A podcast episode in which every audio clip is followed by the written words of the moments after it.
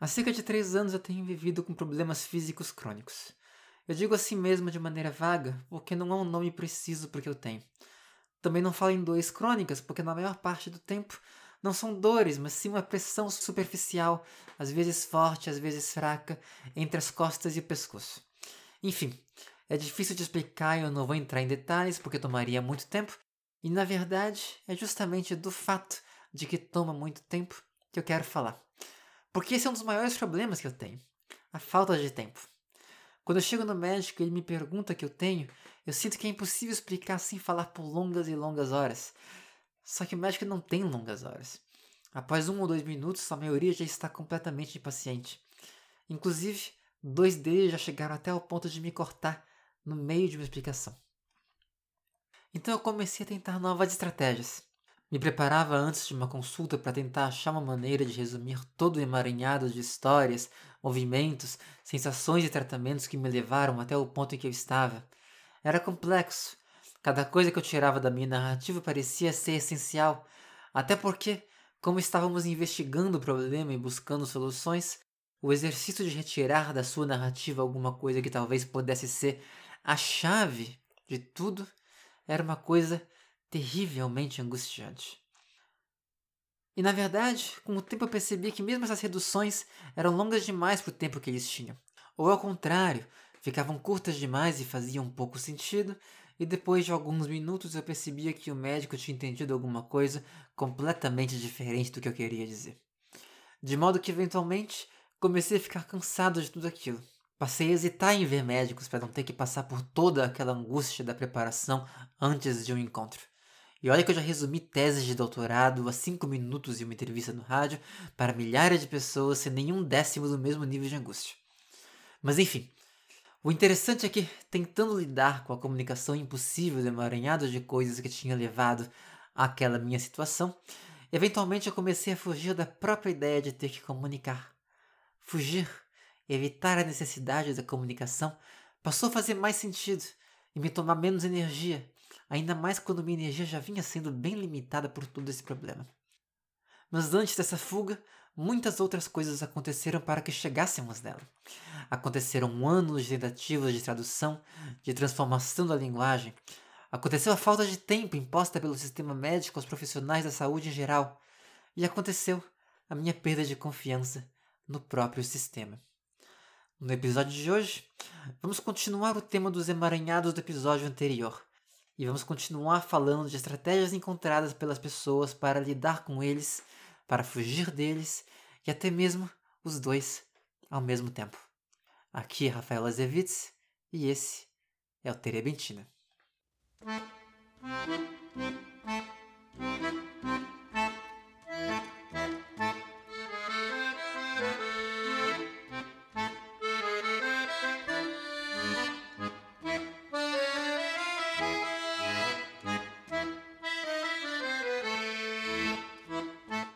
Eu dava aula de políticas públicas, uma questão importante era da avaliação dos impactos dos projetos. Por um lado, ah, os impactos possíveis de qualquer tipo de projeto de desenvolvimento, de estrutura, ah, um projeto de urbanização, um projeto de desenvolvimento industrial, um projeto para implantação de uma mina, um projeto econômico, um projeto de uma política social, sempre tem impactos infinitos. Mas por outro lado, você também tem a necessidade de, apesar desse infinito dos impactos, avaliar na medida do possível, tentar prever aquilo que vai acontecer para poder agir e também para poder comunicar.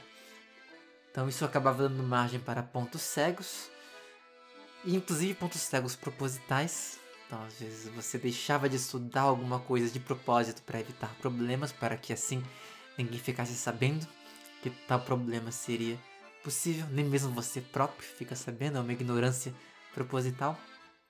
Uh, e também dava margem para simplificações excessivas com a desculpa de comunicar. Né? Você quer comunicar a coisa, então você simplifica o máximo que pode, simplifica tanto que muitos detalhes fundamentais acabam se perdendo. Mas é a maneira de se lidar com esse infinito da complexidade das coisas na área de políticas públicas. E curiosamente, um problema similar vai ser vivido também por pessoas com doenças crônicas.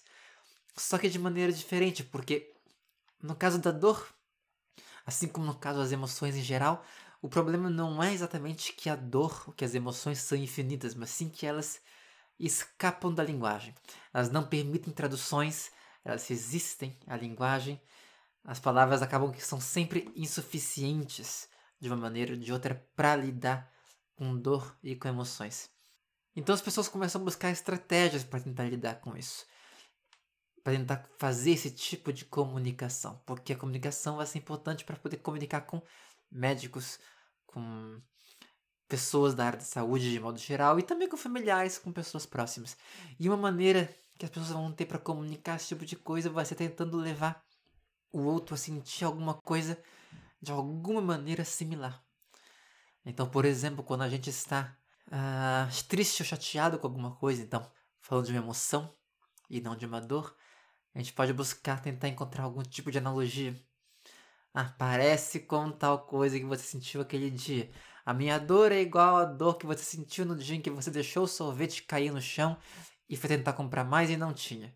Ou tinha acabado o dinheiro. Só que o problema no caso da dor, muitas vezes, no caso das dores crônicas, por exemplo, é que a outra pessoa provavelmente nunca sentiu aquela dor. Geralmente o que acontece? Muitas vezes você não sabe sequer qual é a origem daquela dor que você mesmo sabe, que você mesmo sente. Então como é que você vai fazer o outro entender o que, que você está sentindo? E não só a outra pessoa nunca sentiu nada parecido, como também vai resistir a sentir aquela dor, porque no fim das contas a pessoa não quer sentir aquela dor. As pessoas resistem muito, a gente fala muito em termos de, da importância da empatia uh, em muitos casos, e um dos problemas da empatia, um dos vários problemas da empatia, uh, e a gente ainda vai fazer um episódio sobre empatia algum dia desse, mas um dos vários problemas da empatia é esse, é que a empatia pressupõe, entre, entre outras coisas, voluntariamente sentir a dor do outro, mas ao mesmo tempo, ao mesmo tempo as pessoas frequentemente querem justamente evitar sentir essa dor viram os olhos, viram a cara quando vem alguém sentindo dor. Evitam, dentro do possível, entrar naquele universo da dor, porque entrar nele é sentir aquela dor. E quer não, a gente tem essa capacidade de sentir, mesmo por proxy, a dor do outro. Então, mesmo por comunicação, mesmo por imagem, a dor muitas vezes dói e as pessoas muitas vezes vão buscar evitá-la. O que coloca a pessoa que sente a dor numa posição bastante delicada, porque se você não consegue nem comunicar direito a sua dor, não porque o outro não vai entender, mas também porque o outro não quer nem sequer tentar sentir aquilo que você sente, tem medo, resiste, às vezes prefere até evitar o contato com você para evitar esse tipo de experiência. E aí, como é que você faz? Como que você comunica? Essa é a questão.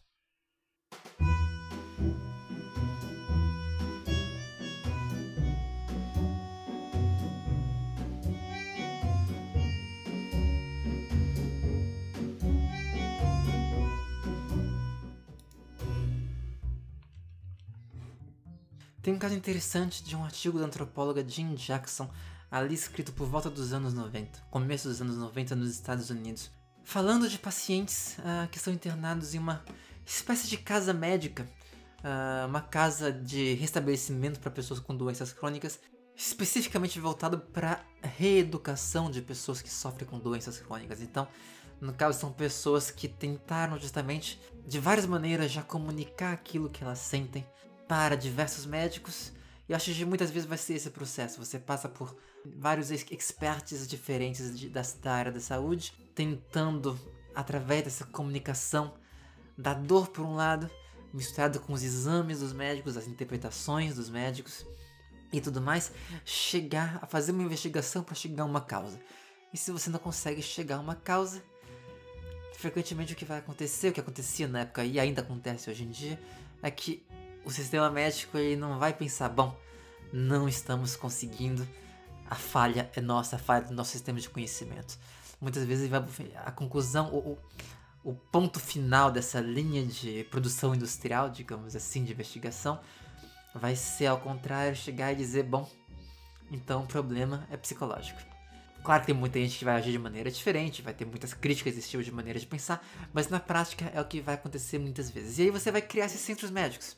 Que eu não tô criticando também, eu acho que também é, de todo modo, a questão da dor também, obviamente, tem um lado psicológico muito importante, e você pode tentar aprender a gerir a dor de uma maneira ou de outra. Mas enfim, então você tinha esse centro em que as pessoas iam para tentar gerir psicologicamente a dor, mas ao mesmo tempo continuando tentando tratar, porque você ainda estava em um ambiente médico, você ainda tinha, para muitos deles, ainda esperança de tentar continuar essa investigação. E, de todo modo, a busca por algum tipo de tratamento continuava, né? Então, você não tem uma interrupção total também disso. E aí é nesse ponto que o artigo, a pesquisa, a pesquisa da Jean Jackson vai se desenvolver. Porque era isso, os pacientes continuavam tentando explicar os seus problemas para o pessoal médico do centro que ao mesmo tempo ali você tinha um centro de reabilitação, um centro de reeducação para pacientes de dores crônicas, mas também ah, uma tentativa de continuar, pelo menos uma promessa, feita de maneira às vezes mais explícita ou menos explícita, de tentar continuar buscando a investigação de, de tratamentos adequados para esse tipo de problema. Então os pacientes que estavam lá continuavam fazendo aquilo que eles mais sabiam fazer, o que você mais tenta fazer sempre quando você sofre com dores por longos períodos de tempo, que é tentar explicar aquilo que eles sentem, continuar tentando traduzir as sensações que eles tinham, buscando evidências de uma maneira ou de outra que pudessem levar, quem sabe, aquela pista central que pudesse fazer com que você pudesse entender o que, o que, o que está acontecendo. Então o que acontecia era que sempre que vinha o um médico, sempre que vinha uma enfermeira, sempre que vinha alguém do pessoal, muitas vezes você. Muitos deles, principalmente os mais novos, iam tentar falar de alguma coisa nova, tentar explicar alguma coisa diferente. O que era sempre difícil, porque como eu estava falando antes, você sempre tem um tempo limitado para falar com qualquer médico e nesse centro não era diferente. Então você tenta sempre sintetizar o máximo que pode o que está acontecendo. Só que com tempo limitado é sempre difícil, então você começa a buscar diferentes estratégias. Então, você de repente, às vezes você explica uma parte do problema em um momento, ou algumas coisas que passaram pela sua cabeça em alguns minutos que você tem com algum profissional médico. Depois, no dia seguinte, você tem que encontrar de novo com essa pessoa, ou na semana seguinte, e você tenta falar algumas coisas a mais.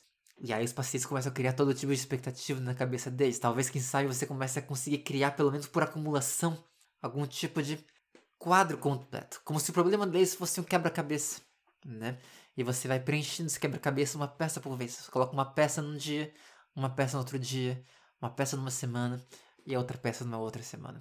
E aí, quem sabe, talvez você ali, de tanto acrescentar peças, a outra pessoa finalmente consiga completar o quebra-cabeça. Mesmo que você não saiba quantas peças são, mesmo que você não tenha ideia de como que pode ser a imagem completa, quem sabe algum dia esse quebra-cabeça final, essa solução final para o quebra-cabeça acaba chegando, né? Só que é uma dinâmica bastante complicada, quase cruel até, né? Porque além de você ter expectativas que às vezes, que muitas vezes não eram necessariamente reais, você começa a ter outros problemas. Até que ponto que o médico está realmente te ouvindo? Até que ponto que a enfermeira está realmente te ouvindo? Chega um ponto que você já não tem mais tanta certeza. Você sabe que o médico, que a enfermeira está também lidando com vários outros pacientes, pode estar tá escrevendo coisas, pode estar tá tentando buscar investigar, mas talvez no fundo já tenha desistido e não está não tá realmente dizendo para você que de fato desistiu. Nesse tipo de relação, no fim das contas, muito da linguagem vai ser barrada, bloqueada por motivos médicos, por motivos profissionais, até mesmo por motivos jurídicos. Ou por motivos de, enfim, ah, às vezes o médico pode achar que ah, se eu quebrar a esperança do paciente de que eu estou investigando as coisas, ele pode perder a confiança em mim, então eu vou deixar ele com essa expectativa mas não é, mas sem de fato estar fazendo alguma coisa. E não só isso também, às vezes você podia ter alguém que estava de fato ouvindo, mas aí você tem a questão de até que ponto que você confia na memória do médico. Você dá uma peça do quebra-cabeça num dia, na semana seguinte, será que ele vai lembrar daquela peça? Daqui a 10 semanas ele vai lembrar das 3, 4 primeiras peças que você tinha dito? Ou você tem que repetir as histórias de novo? Como é que você faz com seu discurso nesse tipo de situação que você não pode confiar? na escuta. Você não pode confiar na memória da pessoa que te ouve. E claro, no fim das contas, tudo isso ainda tinha que esbarrar em mais um grande problema. Mesmo que a pessoa tivesse a memória, tivesse uma escuta atenta, você não podia confiar que a pessoa de fato acredita na dor que você está sentindo. Porque esse é, de novo, um dos grandes problemas nesse tipo de caso, né? Quando você está falando de dores, você está falando de alguma coisa que é invisível. E no fim das contas, você nem você mesmo consegue confiar no fato de que a sua linguagem é boa o suficiente para comunicar aquilo que, em última instância, não pode ser visto. Não corresponde àquelas palavras. As palavras, outra vez, são sempre insuficientes. A linguagem é sempre insuficiente. Você mesmo sente enquanto você fala que você não está de fato comunicando aquilo que você quer comunicar. A cada palavra você sente a falha, a frustração da sua tentativa de comunicação.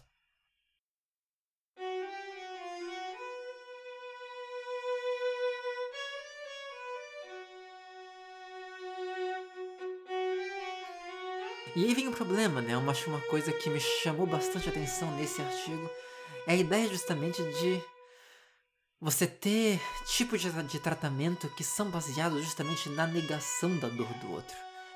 Que era uma das coisas, uma das principais coisas que aconteciam nesse centro. Ah, você tinha essa ideia de que se você chegou até aqui, possivelmente a dor está só na sua cabeça. Então a gente vai fazer todo o possível necessário para fazer você entender que a dor no fim das contas, é uma questão apenas psicológica. E esse apenas psicológico em si já é um problema, né? O que significa ser esse apenas psicológico? Nessa separação de corpo e mente que é tão problemática. Mas quando todo discurso sobre a vida e toda a vida em si da pessoa que está com dores crônicas gira em torno daquela dor da comunicação daquela dor, da gestão daquela dor de uma maneira ou de outra, da investigação daquilo que está acontecendo, você fazer um sistema que nega essa dor, que nega a existência dessa dor, você pode argumentar que pode ser funcionar em muitos sentidos para tentar ajudar justamente nessa ideia de que se você fala menos da dor, a dor vai existir, menos vai ganhar menos espaço para viver. E muitos pacientes vão, inclusive, reconhecer isso, né? vão reconhecer que falar da dor muitas vezes até gerava maiores tensões, então existe sim essa dialética, essa dinâmica, mas por outro lado você também está negando a própria existência da pessoa de alguma maneira. Então quando você fala de maneira geral em luta por reconhecimento, aí saindo da, da esfera da dor, mas falando de lutas identitárias, lutas é, de minorias, lutas é, de minorias étnicas, de minorias de gênero e por aí vai, lutas por reconhecimento, são baseadas em quê? São baseadas justamente nessa busca por afirmar a si próprio. Você sente que a sua existência, que a sua ontologia, ela está toda baseada em certos tipos de linguagem, certos tipos de prática, certos tipos de comportamentos, certos tipos de conexões, de laços que estão sendo negados pelo outro de maneira sistemática. E aí você começa a tentar buscar afirmá-los de alguma maneira afirmá-los pela visibilidade, afirmá-los pela fala pública, pelo comportamento público, por uma existência pública, tornando-se conhecido, tornando-se parte do imaginário geral de uma comunidade, sendo ouvido, basicamente. Essa é a ideia básica, no fim das contas, de afirmação, ser ouvido. Não poder afirmar, não ser reconhecido, seria como em última instância, é alguém que tenta falar e não, mas não consegue porque outra pessoa não deixa você falar, né? Eu sempre gosto de ter essa imagem na cabeça para pensar isso de maneira mais, mais reduzida possível. E no caso da dor, se você nega a dor do outro, você nega a pessoa. Em última instância, você pode dizer que você nega a pessoa. Você nega esse reconhecimento. Não que essa estratégia do centro não gerasse os seus frutos, né? Se a ideia era gerar mudanças de comportamento nas pessoas, as mudanças de comportamento aconteciam. Então, os pacientes, mais novos estavam muitas vezes tentando ainda comunicar aquilo que sentiam, apostando nessa continuação da investigação do problema para achar uma solução, uma, algum tipo de cura que fosse de fato ligada àquela dor. Outros já tinham desistido dessa ideia. Já tinham abandonado qualquer esperança de uma tradução daquela linguagem impossível essa esperança estranha de você criar essa linguagem, que em última instância seria uma linguagem praticamente fantástica, uma linguagem utópica, dessas que poderiam ter saído de repente de uma biblioteca do Jorge Luiz Borges, que tirar a dor do eu, que tiram a dor do eu e a transportam para, para o exterior como objeto de alguma maneira de alguma forma, palpável para o outro. No fim das contas, essa, no fim das contas, uma grande utopia que exige bastante energia, uma quantidade tão grande de energia para pessoas que já têm tão pouca, que no fim das contas, para grande parte deles, a desistência, ou seja, a fuga da tentativa de comunicação, a fuga da busca pelo desemaranhamento daquilo que sentem, acabava sendo a solução mais óbvia. E se não solucionava nada, pelo menos era a solução mais confortável. Em última instância, se o problema era um problema de luta por reconhecimento, o reconhecimento, eles descobriam com o tempo, podia ser feito entre eles próprios, formando uma comunidade ali entre eles, de convívio, de pessoas que sentiam as mesmas dores, que entendiam as mesmas frustrações e que se não eram reconhecidas pelas pessoas que talvez fossem as mais importantes, ao menos podiam conversar entre si e se reconhecer a si próprios.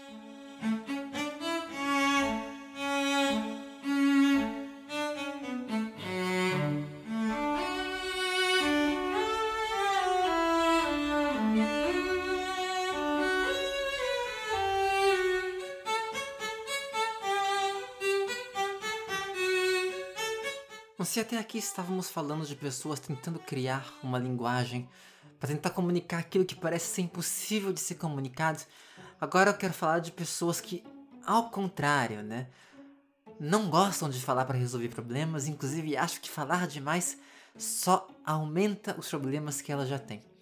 E aqui eu estou falando principalmente de um artigo da Pia Christensen, da Jenny Hockey e da Alison James Uh, se não me engano, dos anos 90, vou colocar depois ali na descrição do episódio direitinho a bibliografia, falando sobre comunidades rurais da Inglaterra dos anos 90. E o que chamou atenção para mim nesse artigo é justamente a maneira como as autoras, como as, as três são antropólogas, se não me... acho que as três são antropólogas, uh, tratam a questão da comunicação de, problema de problemas nessa comunidade comunidade rural ali no interior da Inglaterra, então você pode imaginar, a gente tem muitas vezes essas imagens é, rurais do Brasil na cabeça, que são esses grandes latifúndios, né, coisa e tal. Ali a gente está falando de pequenas fazendas. Então você pode imaginar ali pequenas fazendas é, com, com animais, com pequenas plantações e tudo mais. Geralmente pequenas fazendas geridas por famílias. Cada pequena fazenda tem ali a sua família que toma conta do negócio de, de modo geral. E, ou, e mais comum ainda, famílias aumentadas. Então você tem a família que mora, uh, ou que trabalha na fazenda ali com. São várias gerações da família que estão juntas. Você tem é, vários irmãos, irmãs, casados e tudo mais. São casais diferentes ali dentro. E você também tem aquelas pessoas que moravam na região que por, uma, por um motivo ou por outro se juntaram àquela família começaram ali de repente como ajudantes, às vezes por algum motivo não tinham uma terra, não tinham uh, um negócio próprio, começaram como ajudantes e acabaram sendo integradas à família uh, no fim das contas. Só que mesmo isso não é suficiente. Né? Você não tem como se manter enquanto pequena fazenda de maneira completamente independente. As relações com as fazendas vizinhas é sempre fundamental. Pelo menos aí naquele contexto ela é sempre fundamental. O que faz com que você tenha uma interdependência muito grande. Às vezes você precisa de um pedaço de terra a mais para poder expandir uma safra que necessita de mais espaço, então você aluga uma terra do vizinho. Às vezes você tem períodos, você tem períodos em que você tem um certo tipo de plantação que está ali no período de colheita que você precisa de uma mão de obra muito maior então você vai buscar mão de obra emprestada de fazendas vizinhas. Depois, quando a, a fazenda, uma das fazendas vizinhas estiver num período de colheita para um outro tipo de plantação, você vai e retribui o favor, ajudando também na colheita. Essa dinâmica é sempre fundamental. As fazendas, elas, elas podem ser concorrentes até um certo ponto, mas elas também são bastante complementares umas às outras. O que gera uma tensão. Porque por mais que elas sejam complementares, por mais que elas sejam interdependentes, eu vou repetir a palavra que eu usei agora há pouco, elas são também, de alguma maneira, concorrentes. E aí a gente volta para aquela questão. Como que você lida com problemas, com tensões sociais? E a gente já vai falar sobre as tensões que eles viviam e tudo que eles faziam para lidar e tudo mais, mas antes tem um ponto importante que a gente tem que fazer, que é falar dessa tendência que a gente tem, principalmente no Ocidente, até hoje, de separar corpo e mente. Que é a típica separação ocidental cartesiana, né? E isso é principalmente isso vai ser importante para muitas coisas, mas vai, ser principalmente importante para na hora de pensar estratégias de terapia. Porque a gente incorporou bastante essa noção que vem aí muito ali das origens da psicanálise, principalmente, de que falar é uma parte central da terapia para a mente. Falar dos problemas que você tem. Até hoje você vai em, terapia, em terapeutas e a ideia geral da terapia de diversas escolas, não vou entrar em detalhes nisso, mas enfim, se baseia na ideia de que se você tem tais e tais e tais problemas, uh, muitas vezes é, é fundamental você justamente desenvolver linguagem para colocar aqueles problemas em palavras. Sejam problemas que você tem consigo próprio, seja problemas que você tem com outras pessoas. Se você tem problema em um relacionamento, se você tem problemas no trabalho, você tem que falar daqueles problemas, você tem que comunicar esses problemas. E eu mesmo, sinceramente, eu tendo, eu, devo dizer que de modo, de modo geral eu tendo a ver isso como um objetivo de vida, tentar aprimorar a minha capacidade de comunicação comigo mesmo e com os outros de modo geral para tentar ter um domínio maior daquilo que acontece ao meu redor. A linguagem, em última instância, é uma maneira de controle maior da mente. E, em última instância, da minha vida como um todo. E é por isso que ler esse artigo me deixou um pouco mais pensativo, porque aqui você tem um meio em que essa separação entre uma terapia para a mente e uma terapia para o corpo se torna de alguma maneira muito mais difícil. Porque você não tem nem mente, nem corpo, se você não consegue trabalhar a própria terra. E a partir do momento que você tem essa dependência da terra, essa dependência desses meios materiais, que às vezes, gente, que às vezes a gente esquece que a gente tem quando a gente está vivendo muito tempo ou a vida toda no, em meios urbanos e trabalhando em escritórios e tudo mais. Se você não puder trabalhar a terra de maneira adequadamente, também não vai funcionar, porque você não vai ter a comida que a terra vai te dar, os meios de subsistência que a terra vai te dar, para fazer com que nem mente nem corpo possam funcionar. E claro, você pode dizer que, bom, nesse sentido é óbvio que se você não tem comida, a separação entre mente e corpo não faz mais nenhum sentido. E claro, concordo plenamente, mas é que às vezes aqui. Às vezes a gente precisa de ambientes como esses, de uma pequena fazenda, para poder sublinhar esse tipo de questão. Porque a partir do momento que terra, mente e corpo, meios de subsistência, terra, mente e, e laços sociais estão tão obviamente interconectados, separar uma coisa da outra não faz mais sentido. Você tem que buscar estratégias para gerir todos eles da melhor maneira possível. E a melhor maneira possível, claro, é sempre uma maneira bastante difícil de se encontrar. O ponto de equilíbrio entre o quanto que você fala e o quanto que você comunica e o quanto que você não comunica, porque a energia colocada naquela comunicação pode ser energia demais que você não tem. Há um ponto de equilíbrio para o qual qualquer cálculo vai ser sempre inevitavelmente impreciso, né? E no caso dele, se havia essa tensão entre o quanto que você fala e o quanto você mantém em silêncio, o silêncio para eles era a ferramenta fundamental para conseguir manter essas relações sociais e essas interdependências entre as fazendas, entre as famílias, entre esses grupos, o mais estável e funcional possível. Porque era isso, em última instância, a maior ameaça que eles tinham à produção das fazendas não era tanto as pequenas brigas, não era tanto, às vezes, algumas dificuldades, alguns conflitos, e também não eram os problemas eventualmente psicológicos que podiam ser derivados de você, às vezes, se fechar em si próprio.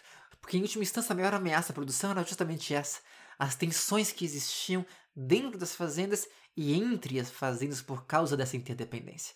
Se você tinha um problema, se você tinha uma briga, se você tinha algum tipo de conflito difícil de se resolver, o risco às vezes de você tentar resolver esse conflito de maneira aberta, expondo o conflito verbalmente para o outro, era grande demais para ser corrido. Porque você que chegar em um ponto que você quebra um laço com uma outra fazenda, pode poder ter consequências impensáveis sobre a produção, impensáveis sobre a colheita, e em última instância impensáveis sobre toda a logística do seu modo de vida como um todo.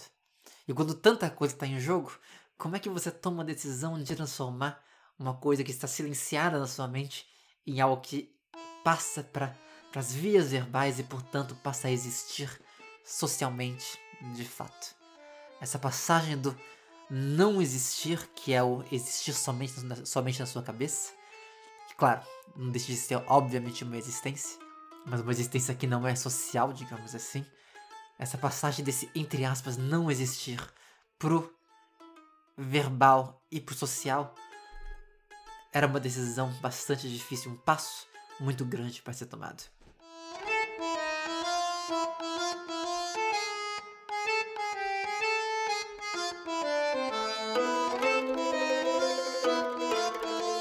Mas na prática, quais que eram os problemas, né? Quais que eram essas tensões? Então, uma, tensão, uma das principais tensões que, que da qual elas falam é a que existe é, quando você tem fazendas que começam a crescer demais, ou que começam a ameaçar crescer demais. Então eles um termo, Big Farm, Big Head. Ou seja, fazenda grande, cabeça grande. A pessoa começa a ficar ambiciosa demais. E ambição demais naquele contexto era um grande problema, porque a partir do momento em que você começa a crescer as suas terras, a crescer a sua produção, você começa a precisar também de mais terras. Antes, lembra que eu falei que, que uma coisa que acontecia, que até fazia parte da interdependência, era às vezes alugar as terras dos seus vizinhos quando você tinha necessidade mesmo, por um motivo de uma safra maior do que o esperado, ou por motivo de uma demanda maior do que o habitual.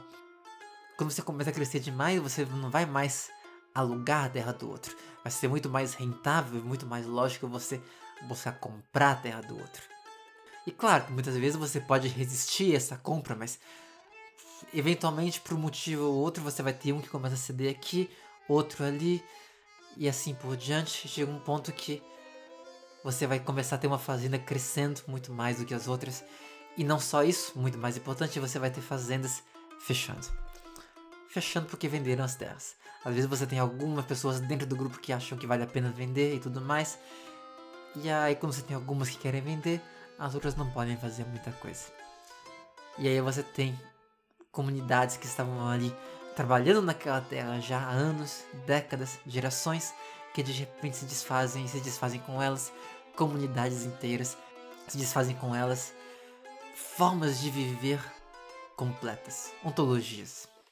É um mundo inteiro que deixa de existir do dia para noite. Só que o problema era que falar desses fazendeiros que estavam gerando preocupações por estarem se tornando grandes também criava tensões. E aí esse é o ponto em que as pessoas optavam por não falar. Não chegar pro seu vizinho de fazenda e falar, olha, não, você tá ficando grande, né? Eu tô preocupado, mas não, você tá ficando com uma big head, né? Você tá ficando, né? Você vai comprar minha terra? O que você tá pensando? Todo mundo sabia de alguma maneira que essas tensões existiam. Era uma coisa que estava na cabeça de todos. Então tem uma parte que eles até falam que tinha ali uma, uma um grupo de uma certa fazenda que estava realmente começando a ficar com negócios cada vez maiores terras cada vez maiores. Os próprios fazendeiros que estavam ali crescendo estavam incomodados com isso. Eles não têm nenhum problema em falar sobre isso com pessoas que vêm de fora. Então, com os antropólogos, eles falavam abertamente que não, sim, a gente tem consciência de que é uma coisa meio chata, que é uma coisa que gera algumas preocupações e tudo mais. Eles não falavam publicamente sequer das terras que eles tinham a mais. Eles não falavam publicamente das terras que eles tinham comprado. Eles tinham até, a um certo ponto, um deles tinha comprado uma BMW que não expunha em público e deixava fechado na garagem e deixou fechado na garagem por anos e anos e anos, com medo de que aquilo aumentasse as tensões. Então as tensões vinham de todos os lados. Mas não era como se os outros não soubessem da BMW, não era, e não era como se os outros não soubessem das terras que eles tinham comprado. Virava o que se chama de segredos públicos. Mas aí você pode pensar, mas bom, se todo mundo sabe, por que não falar do assunto? Porque, claro, você pode saber você pode pressupor que o outro sabe, mas você pode até comunicar de alguma maneira com a linguagem corporal, mas de passar a linguagem corporal para a linguagem verbal, mais uma vez, é um passo que às vezes a gente subestima, né? Mas é um passo que cria coisas no mundo, dá uma materialidade para as coisas uh, que é completamente incomparável com quando elas estão apenas nesse nível da pré-comunicação ou da comunicação que é apenas corporal. E antes de seguir nisso, eu acho que vale a pena falar que as tensões que existiam não eram só da ordem do Big Farm, Big Head. Você também tinha, outro, você também tinha outros tipos de críticas se ficavam na cabeça das pessoas. Por exemplo, fazendeiros que eram vistos como maus gestores financeiros, fazendeiros que eram vistos como obcecados demais pelo controle de coisas que eram completamente incontroláveis porque vinham da natureza. Você tinha essa, você tinha essa figura que era clássica da do fazendeiro que ficava arando, arando e arando infinitamente o seu próprio campo em uma tentativa, abre aspas, desesperada para tentar melhorar uma plantação e uma terra de má qualidade, acabavam tornando e misturando a sua loucura com a paisagem rural como um todo, de uma maneira que era absolutamente impossível para os outros membros da comunidade perceberem, mas sobre a qual poucos comentários eram feitos. Fecha aspas. Ou seja, essa espécie de, entre aspas, loucura com essa obsessão pelo controle da Terra de maneira completamente exagerada e mesmo fútil para muitos, que todo mundo notava, mas como que você podia falar sobre isso sem arranhar o tecido social, o tecido da interdependência de maneira irremediável? Porque nesses contextos é isso, os laços sociais são tão importantes para a sua própria subsistência que se tornam naquilo que você pode chamar de dimensões do sagrado. Os laços sociais eram o sagrado. E falar é tocar no sagrado.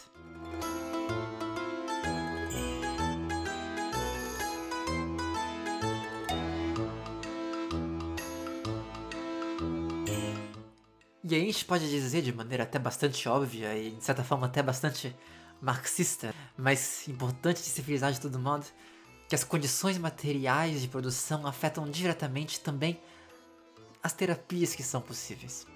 Porque é isso, a mente não é uma coisa isolada no mundo. De modo que gerir os laços sociais, gerir os meios de subsistência, em alguns casos mais, em alguns casos menos, acaba sendo necessariamente uma parte central de qualquer terapia. E eu extrapolaria ainda e diria que, de novo, não apenas em um meio de fazenda, mas em qualquer circunstância, né? Não existe terapia fora dos meios de subsistência, não existe terapia fora do trabalho, não existe terapia fora dos meios de produção. Agora, agora, claro, aí você pode estar se perguntando, mas bom, eu aprendi na minha experiência de vida de modo geral que falar é sempre fundamental, que comunicação é sempre fundamental, e de alguma maneira é possível imaginar que a comunicação é possível nesse contexto. Eu estou dizendo então que a fala, que a comunicação nesse contexto era completamente impossível? Eu acho que não, claro que não, acho que nada nunca é impossível. Mas a questão é justamente você pensar que existe maneira de você gerir a energia que você tem para fazer as coisas. A energia limitada que você tem para fazer as coisas. Quanta energia você quer colocar em uma coisa que pode gerar tantos problemas, sendo que você já tem uma energia tão contada para fazer o próprio trabalho na Terra. Isso é uma coisa. E a outra coisa também é todo o ambiente que tem em volta. Cada contexto, afinal de contas, é um contexto diferente. Em alguns contextos, as pressões pelo silêncio podem ser, no fim das contas, grandes demais. Então isso leva para a gente naquela questão inicial. Aquela de transformar sentimentos, transformar emaranhados em linguagem. Como que você faz para transformar em linguagem aquilo que resiste tanto à linguagem? Como que você faz para trazê-los para voz, trazê-los para verbalidade de alguma maneira? No episódio passado a gente tinha falado sobre a, o ritual da grauruta, que era aquele ritual de desemaranhamento comum em algumas comunidades das Ilhas, das Ilhas Salomão, em que trazer, trazer uma linguagem comunitária, coletiva, de maneira pública, era visto como fundamental para a subsistência, para a sobrevivência da comunidade como um todo. Só que aqui no caso dessas comunidades rurais você tem um outro fator que é importante, que é o da desconfiança. No caso mais especificamente, a desconfiança na capacidade de si próprio, tanto de si próprio, quanto também do outro de lidar com a linguagem. Por diversos motivos que podem ver com cultura, com formação, com educação, com uh, cosmologia e por aí vai, essas pessoas eram pessoas que tinham medo de se exprimir mal, tinham medo de serem mal entendidos. E, mais do que isso, desconfiavam da capacidade de cada um deles de gerir as emoções produzidas pela própria voz. E aí esse clima de desconfiança vai ser igualmente central para que, o silêncio se torne, talvez quem sabe, a melhor estratégia para se lidar com essas tensões. Fugindo finalmente da complexidade, mais ou menos como fazia o Franz no Berlim Alexanderplatz, que a gente estava comentando no episódio anterior. E eu acho que isso é uma coisa que nunca pode ser frisada de menos, né? Eu acho que a gente vive em um mundo em que, que enfatiza demais a importância de você enfrentar os problemas sempre de frente, de você sempre estar falando, de você sempre estar comunicando e você sempre estar agindo. E é um mundo que enfatiza muito pouco a importância também da fuga. Mas tem alguns autores que para mim são importantes, principalmente na dentro aí do anarquismo. Você tem alguns autores como David Graeber que fala da importância da fuga do anarquismo. Você tem um problema, para que enfrentar o problema se você vê que a energia gasta e o risco existente é tão grande que uh, coloca em risco sua própria existência? Em última instância, certamente nem sempre. Claro que frequentemente enfrentar os problemas, buscar o conflito, buscar a batalha, buscar ir para a luta de maneira mais ativa é muito importante, é fundamental. Muitas vezes vai ser a coisa mais ética a ser feita. Mas isso não pode fazer, talvez, que a fuga seja, seja arriscada por completo do nosso mapa de possibilidades.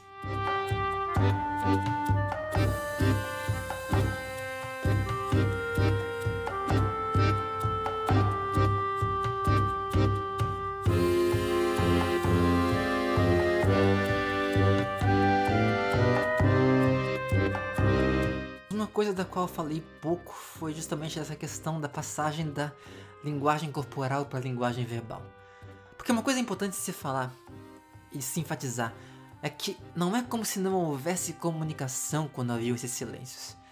Porque, como as autoras mesmo dizem, é impossível não se comunicar. Tudo está o tempo inteiro se comunicando. Sejam os gestos, seja a postura do corpo, a expressão facial, e os próprios silêncios. E com o tempo, passando horas e horas por dia, todos os dias, convivendo entre si, de alguma maneira todos sabiam o que o outro pensava de modo geral.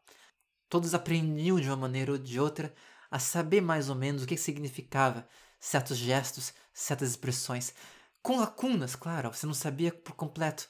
Você tinha sempre aqueles vazios que ficavam, mas você tinha comunicação, a comunicação está ali. Então a questão, em última instância, não é a do silêncio no sentido extremo do silêncio. Não é. Não se trata de falar de silêncio no sentido de não comunicar alguma coisa, mas sim do silêncio em termos de não passagem daquilo que é linguagem corporal para aquilo que é linguagem verbal. E aí, de novo, qual é a diferença do verbal para o corporal? Por que essa importância? Por que esse peso tão grande dado a essa passagem? E aí me lembro de uma frase recente que eu vi do Ayrton Krenak que ele fala da, do quanto que as palavras têm sido banalizadas no nosso mundo nos últimos tempos. É uma coisa que você a gente tem visto bastante claramente na política de modo geral. E eu tô falando da minha experiência bem subjetiva mesmo, das minhas lembranças de infância, de adolescência, e mesmo até recentes. Mas eu não consigo deixar de ter a impressão de que, de, modo, de uma maneira ou de outra, as palavras tinham um certo peso quando ditas publicamente, e aí pensando bem em termos de política mesmo que tem sido perdido nos últimos tempos. Não que eu tivesse um peso de sagrado, não é isso. Você tinha frequentemente pessoas dizendo coisas e depois voltando atrás, de uma maneira ou de outra, mas não da maneira como isso tem acontecido mais recentemente, em que as coisas parecem que podem ser ditas e desditas da maneira mais simples do mundo. Mas o mais importante ainda do que isso, as coisas podem ser ditas publicamente sem que aquilo represente um compromisso entre aquilo que é dito e a imagem daquela pessoa, a maneira como essa pessoa é julgada publicamente. Você pode sempre de alguma maneira dizer que aquilo que é dito é só uma coisa que foi dita, não se não corresponde necessariamente à maneira como aquela pessoa vai agir na prática. E eu acho isso particularmente estranho, porque é uma, é uma banalização das palavras que não corresponde com a experiência real vivida de muita gente, né? E certamente não corresponde com a experiência vivida por essas pessoas dessa comunidade, em que uma coisa pelo menos estava bem clara para eles. O peso daquilo que acontece na linguagem corporal era bastante diferente do peso e da força que você tem, da força que tem a linguagem quando ela se transforma em palavras. A linguagem corporal pode até produzir certos tipos de emoções, pode até produzir certos tipos de tensões, mas são emoções muito menos difíceis de serem trabalhadas do que aquelas emoções produzidas pelas palavras. Abraço, pessoal, e até a próxima.